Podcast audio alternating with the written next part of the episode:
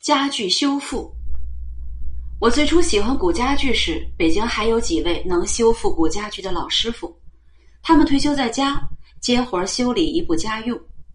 虽然每个人性格有异，手艺也不尽相同，但眼中都闪着祥和的光。对待涣散受伤的古家具颇有耐心。那些年，我常把一些缺东少西、打成捆的家具扛去。过上个把月，一件完整优美的古家具就焕然一新，站在我的眼前。没有亲身体会过这一神奇过程的人，无法享受这一快乐。历史的浪涛比我们个人的经历要汹涌，只是你离它越远，它就越显得平缓。我们民族的破坏力与建设力对等，喜欢不破不立。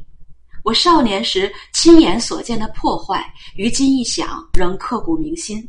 当我能和老师傅凭靠理想和耐心将古家具修复，而他又能与我再次同行时，那种享受不再是单纯的享受。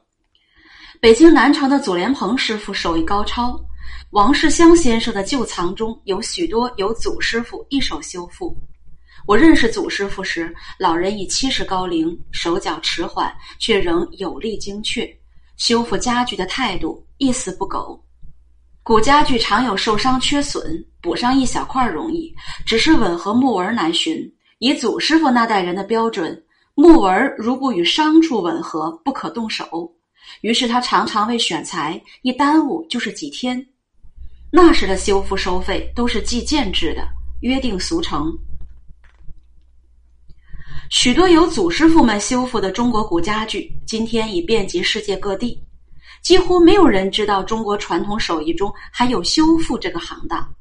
过去修复家具的师傅是不做新家具的，跟修鞋师傅一样。修理比制作更多一层要求，那就是要有应变的能力。面对残缺，还要有更高一层的道德标准。